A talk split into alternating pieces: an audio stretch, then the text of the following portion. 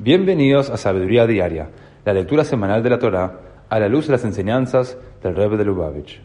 En la tercera lectura de la Parashá de Shoftim, Moshe instruyó al pueblo judío en la honra a los sacerdotes, cuidando de darles su porción correspondiente de la cosecha y los rebaños.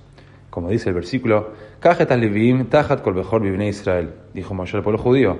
Los siguientes serán los derechos de los sacerdotes del pueblo, de aquellos que ofrecen un sacrificio de toro, oveja o cabra, el hombro, la mandíbula inferior y el estómago.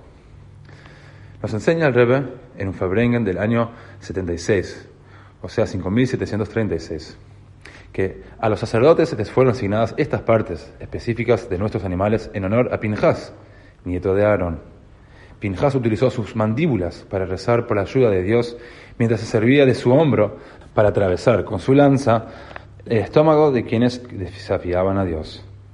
Dado que el pueblo judío es una nación de sacerdotes y una nación santa, todos tenemos que aprender del ejemplo de Pinjas.